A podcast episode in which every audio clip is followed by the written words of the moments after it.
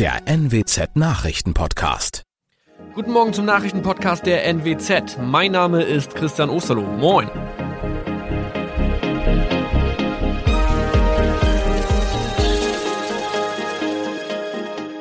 Und das sind unsere regionalen Nachrichten am Morgen.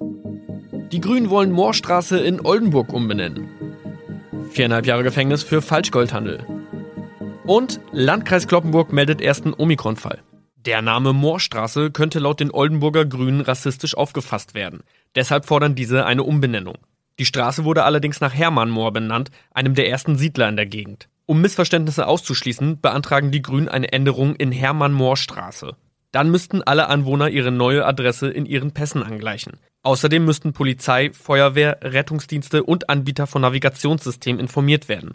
Die Stadtverwaltung schlug vor, ein Zusatzschild mit Informationen zur Person Hermann Mohr anzubringen. So könne man alle Irritationen beseitigen. Tobias G. musste wegen dem Verkauf von Falschgold am Mittwoch vor das Landgericht Oldenburg. Nachdem der Schortenser bereits im Mai zu einer Freiheitsstrafe von mehr als drei Jahren in Jever verurteilt wurde, betrieb er seinen Handel auf eBay Kleinanzeigen weiter. Das wog bei der Verhandlung schwer auf. Der 27-Jährige schrieb in die Inseratsüberschrift das Wort plated, was so viel bedeutet wie überzogene und nur vergoldete Ware. Da im weiteren Anzeigentext aber die Rede von einem Reinheitsgrad war und die abgebildeten Goldbarren eine Seriennummer trugen, handelt es sich hierbei um eine Täuschung. Tobias G. wurde zu viereinhalb Jahren Haft verurteilt. Ein weiterer Fall der neuen Omikron-Variante ist am Mittwoch im Nordwesten bekannt geworden. Der Kreis Kloppenburg bestätigt, dass eine Frau bei ihrer Rückreise aus Südafrika am Hamburger Flughafen positiv getestet wurde. Sie befindet sich weiterhin in Hamburg in Quarantäne. Da die Frau im Landkreis Kloppenburg lebt, sei auch das Gesundheitsamt Kloppenburg für diesen Fall zuständig. Zuvor gab es bereits bestätigte Omikron-Fälle in der Wesermarsch und im Kreis Leer. Das waren unsere Nachrichten aus der Region. Weitere aktuelle News aus dem Nordwesten finden Sie wie immer auf NWZ Online. Und Aktuelles aus Deutschland und der Welt hören Sie jetzt von unseren Kollegen aus Berlin. Vielen Dank und schönen guten Morgen. Ich bin Maja Däne und das sind heute unsere Themen aus Deutschland und der Welt. Trauer und Schock in Würzburg. Nach dem Messerattentat, bei dem drei Frauen starben, ist das Motiv des Täters immer noch nicht ganz klar. Urlaub im Hochrisikogebiet. Hunderte deutsche Urlauber verlassen Portugal. Und Regionalwahlen in Frankreich. Debakel für Präsident Macron und die Rechtspopulistin Marine Le Pen. Es waren ja schreckliche Szenen, die sich da am vergangenen Freitag mitten in der Würzburger Innenstadt abgespielt haben. Ein Mann sticht mit einem Messer wahllos mehrere Menschen nieder, drei der Opfer sterben, sieben werden schwer verletzt. Auch drei Tage nach dem furchtbaren Messerangriff ist das Motiv des Täters, des 24-jährigen Somaliers, immer noch nicht ganz klar. War es ein islamistischer Anschlag oder ist die Persönlichkeit des Mannes gestört oder vielleicht beides? In Würzburg haben die Menschen am Tatort Kerzen aufgestellt und Blumen niedergelegt. Und gestern Nachmittag haben viele vor und im Kiliansdom bei einer Gedenkfeier der Opfer gedacht. Meine Kollegin Roxane Schelter beobachtet die Lage vor Ort für uns. Roxane, Bayerns Innenminister Joachim Herrmann spricht ja inzwischen von einem eklatanten Verdacht auf einen islamistischen Hintergrund. Wie ist denn der aktuelle Stand der Ermittlungen? Das Motiv ist immer noch unklar. Das Bayerische Landeskriminalamt ermittelt in alle Richtungen. Im Raum stehen ein islamistischer Hintergrund, eine psychische Erkrankung oder Frauenhass. Die Ermittler werten ein Handy aus, das sie in der Obdachlosenunterkunft des Tatverdächtigen gefunden haben. Und ein psychiatrisches Gutachten steht noch aus. Der mutmaßliche Täter war bei der Polizei wegen Bedrohung und Beleidigung bekannt und war auch zeitweise in einer Psychiatrie. Gegen ihn wurde Haftbefehl unter anderem wegen dreifachen Mordes, versuchten Mordes und gefährlicher Körperverletzung erlassen. Die Menschen in Würzburg sind verständlicherweise geschockt. Viele haben mit Kerzen und Blumen am Tatort der Opfer gedacht und viele sind auch zu dem Trauergottesdienst für die Opfer gestern gekommen. Wie hast du denn die Zeremonie empfunden? Sehr ergreifend. Würzburgs Oberbürgermeister Schuchert hat gesagt, dass er immer noch geschockt ist von der Tat. Er habe auch viel geweint in den letzten Tagen. Ministerpräsident Söder sprach sein Mitgefühl gegenüber den Angehörigen aus. Es tut mir echt unendlich leid. Mehr als diese Worte kann ich nicht sagen. Sie kommen aus innerer Überzeugung und von ganzem Herzen. Söder hob den Mut der Bürger hervor, die sich dem Tatverdächtigen in den Weg gestellt haben und dankte ihnen dafür. Eigentlich gibt es ja jetzt, pünktlich zur Sommerreisezeit, viele gute Nachrichten zum Thema Corona. Die Infektionszahlen sinken seit Wochen und viele packen nach der langen Durststrecke jetzt endlich ihre Koffer, um in den Urlaub zu starten.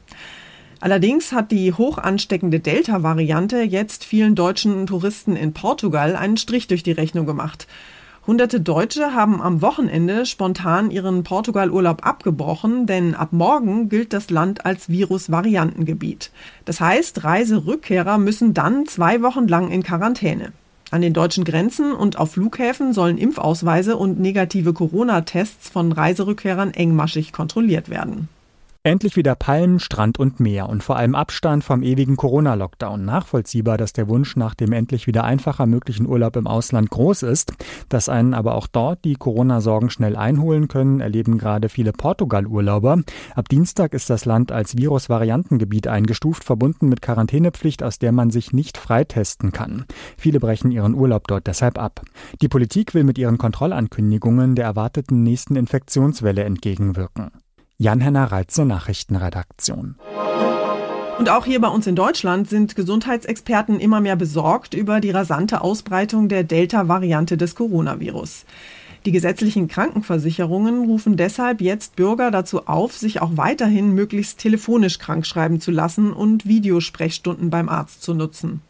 Wir sollten weiterhin sehr vorsichtig sein, trotz des Impffortschritts, sagte die Chefin des GKV-Spitzenverbands Pfeiffer dem Redaktionsnetzwerk Deutschland. Deshalb müsse es weiterhin darum gehen, Ansteckungen zu vermeiden.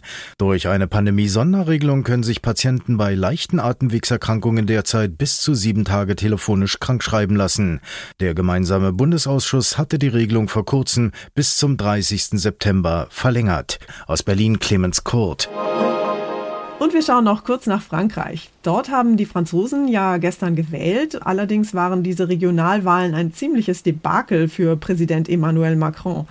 Seine Partei hat nämlich in keiner einzigen Region gesiegt. Aber auch die Rechtspopulistin Marine Le Pen konnte nicht punkten. Unsere Korrespondentin in Paris hat das Wahldebakel für uns vor Ort beobachtet. Dorothea, eigentlich hätte diese Regionalwahl ja ein Stimmungsbarometer sein sollen für die Präsidentschaftswahlen in knapp einem Jahr. Was bedeutet das denn jetzt für die Präsidentschaftswahlen? Ja, vor allem, dass sich die Politiker aller Parteien jetzt ernsthaft anstrengen müssen, um die Wähler wieder zu begeistern. Denn es gab wie schon vergangene Woche eine katastrophal niedrige Wahlbeteiligung mit rund 66 Prozent Enthaltungen. Und vor allem Präsident Emmanuel Macron und die Rechtspopulistin Marine Le Pen, die sich beide ja schon locker in der Endrunde der Präsidentschaftswahlen sahen, haben deutlich schlechter abgeschnitten, als sie dachten. Ihre Parteien konnten keine einzige Region gewinnen. Dankeschön nach Paris, Dorothea. Und wir kommen noch zum Fußball. Morgen steht für die deutsche Nationalmannschaft ja das Achtelfinalspiel gegen England im Wembley Stadion in London an.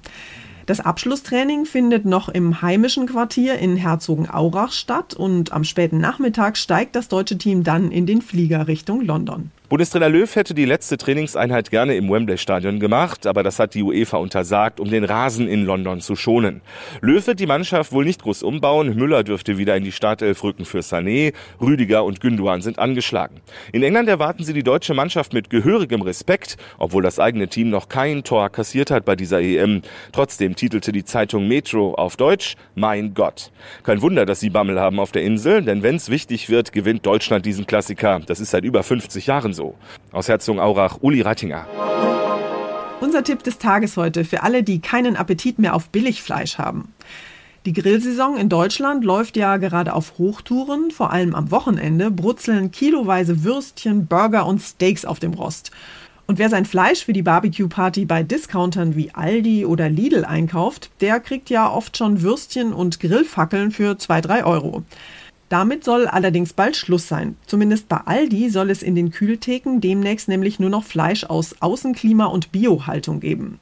Tierschützer und immer mehr Verbraucher finden das gut und es ist ja vielleicht auch allerhöchste Zeit. Mein Kollege Thomas Bremser aus der Serviceredaktion hat sich mit dem Thema Würstchen und Co. mal näher beschäftigt. Thomas, es gibt ja inzwischen diverse Hinweise auf Fleischverpackungen, die mich über Herkunft und Haltungsform der Tiere informieren. Erklär doch bitte mal kurz, was es damit auf sich hat. Ja, es gibt vier Haltungsformen, die beschreiben, wie die Tiere gehalten werden. Die schlechteste nimmt Aldi in vier Jahren komplett aus dem Sortiment, die zweitschlechteste dann in neun Jahren. In diesen Stufen werden Schweine, Rinder und Hühner in zum Teil engen Ställen gehalten und haben keine Chance auf frische Luft. In den anderen beiden Haltungsformen ist der Stall entweder nach vorne offen, es gibt einen Zugang nach draußen oder die Tiere werden ganz draußen gehalten. Es soll also bei Aldi kein Fleisch mehr von Tieren geben, die nicht artgerecht gehalten werden. Heißt das denn auch, dass das Fleisch teurer wird? Also das Fleisch wird nicht unbedingt teurer. Es gibt auch schon bei Discountern jetzt Fleisch von Tieren, die draußen gehalten werden, Biofleisch. Diese Preise sollen laut Aldi auch nicht steigen, aber das billige Fleisch verschwindet dann wohl mehr und mehr. Ein Kilo Hack für 99 Cent oder andere Angebote jetzt für Grillfleisch. Das fordern Tierverbände ja auch schon länger. Das kann nicht gut sein für die Tiere, spricht insgesamt auch nicht unbedingt für die Qualität. In äh, anderen Ländern ist Fleisch ja eh viel teurer. Das Billigfleisch soll bei Aldi ja allerdings erst in vier Jahren aus den Regalen verschwinden. Warum dauert das denn so lange?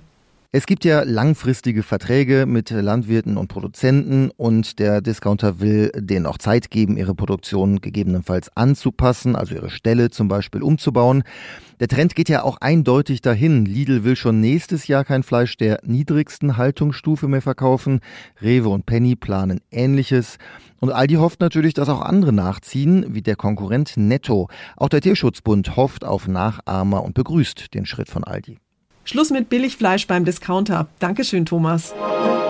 Und zum Schluss machen wir uns noch auf die Suche nach UFOs, fliegenden Untertassen und Außerirdischen. Das US-Verteidigungsministerium hat das ja auch gerade getan und mehr als 140 Himmelserscheinungen ausgewertet, die Piloten in den vergangenen 20 Jahren so beobachtet haben. Christina Horsten in New York, was hat das Pentagon denn rausgefunden? Ja, nicht so wahnsinnig viel kam bei dieser Untersuchung leider heraus. Also es gab genau einen dieser Vorfälle, der aufgeklärt werden konnte. Dabei handelte es sich schlicht um einen Ballon, aus dem die Luft äh, entwich. Aber alle anderen sagen, die Mitarbeiter dieser Taskforce können einfach bislang trotzdem nach wie vor nicht erklärt werden. Und sie sagen auch, es gibt keine Hinweise darauf, dass es außerirdische Raumschiffe zum Beispiel sind oder aber auch äh, Technik, bislang unbekannte geheime Technik vielleicht von Russland oder China. Es gibt darauf keine Hinweise. Ausschließen können sie es aber auch nicht. Vorerst also leider keine Aliens da draußen. Aber wer weiß, vielleicht sind wir doch nicht ganz alleine im Universum.